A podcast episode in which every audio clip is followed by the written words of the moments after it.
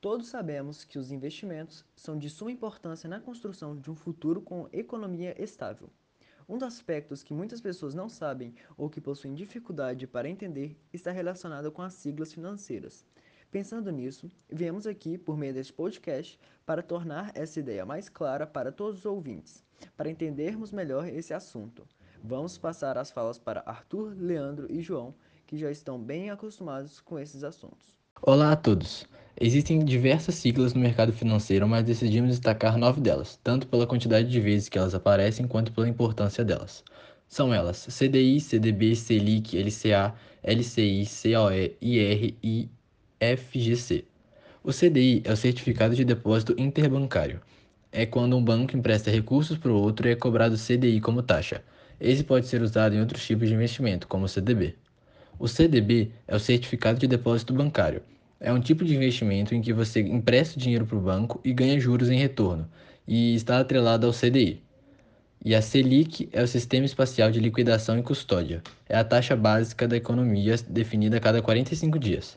A CDI acompanha a Selic, sendo que quando uma muda, a outra acompanha. Boa tarde a todos. E meu nome é Leandro e eu irei falar um pouco sobre LCA, LCI e o LC. Vou começar com LCA, que significa Letra de Crédito do Agronegócio, que é basicamente quando uma pessoa empresta é, o seu dinheiro para o, branco, para o banco, mas ele já emprestou esse dinheiro para uma iniciativa no setor de agronegócios. E vale ressaltar um detalhe que na LCA não é necessário pagar o imposto de renda. Também é conhecido pela sigla IR. O LCI, que é a letra de crédito imobiliário, é quando a pessoa empresta um certo dinheiro para o, branco, para o banco, mas ao contrário da, do LCA, ela emprestou esse dinheiro para uma iniciativa no setor imobiliário. E assim como no LCA, o LCI, no LCI você também não precisa pagar o imposto de renda. E o LC, que significa letra de câmbio, tem a mesma finalidade do CDB. Entretanto, o destino não é um banco não é um banco, e sim uma, uma financeira, que basicamente é uma instituição que empresta dinheiro.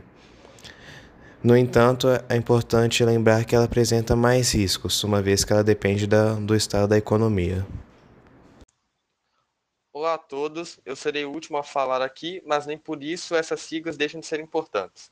O COE, ou Certificado de Operações Estruturadas, é um tipo de investimento em que seus investimentos têm um prazo de duração, nos quais você não pode sacar seu dinheiro. Esse tipo de investimento é interessante, pois ao final do tempo do seu investimento, caso não tenha sido um cenário positivo, o valor nominal, com as alterações da inflação, que foi investido, retorna para o investidor. O IR, ou Imposto de Renda, ele é um tributo federal, como diz o nome, sobre a renda, ou seja, sobre o que você ganha. Por isso, é preciso comparar as rentabilidades para ver se um tipo de investimento tem que pagar o imposto de renda ou não. Um exemplo é um LCA ou LCI, atrelado ao CDI, que está rendendo 98%, enquanto o CDB está rendendo 100%. Entretanto, nesse caso, o LCA ou LCI estaria rendendo mais por não ser cobrado o imposto de renda. O FGC, ou Fundo Garantidor de Crédito, é uma associação civil sem fins lucrativos que tem como objetivo prestar garantia de crédito aos clientes das instituições participantes do fundo. Os tipos de investimentos assegurados pelo FGC são poupança, CDB, LCI, LCA, LC, RDB, LI e LH.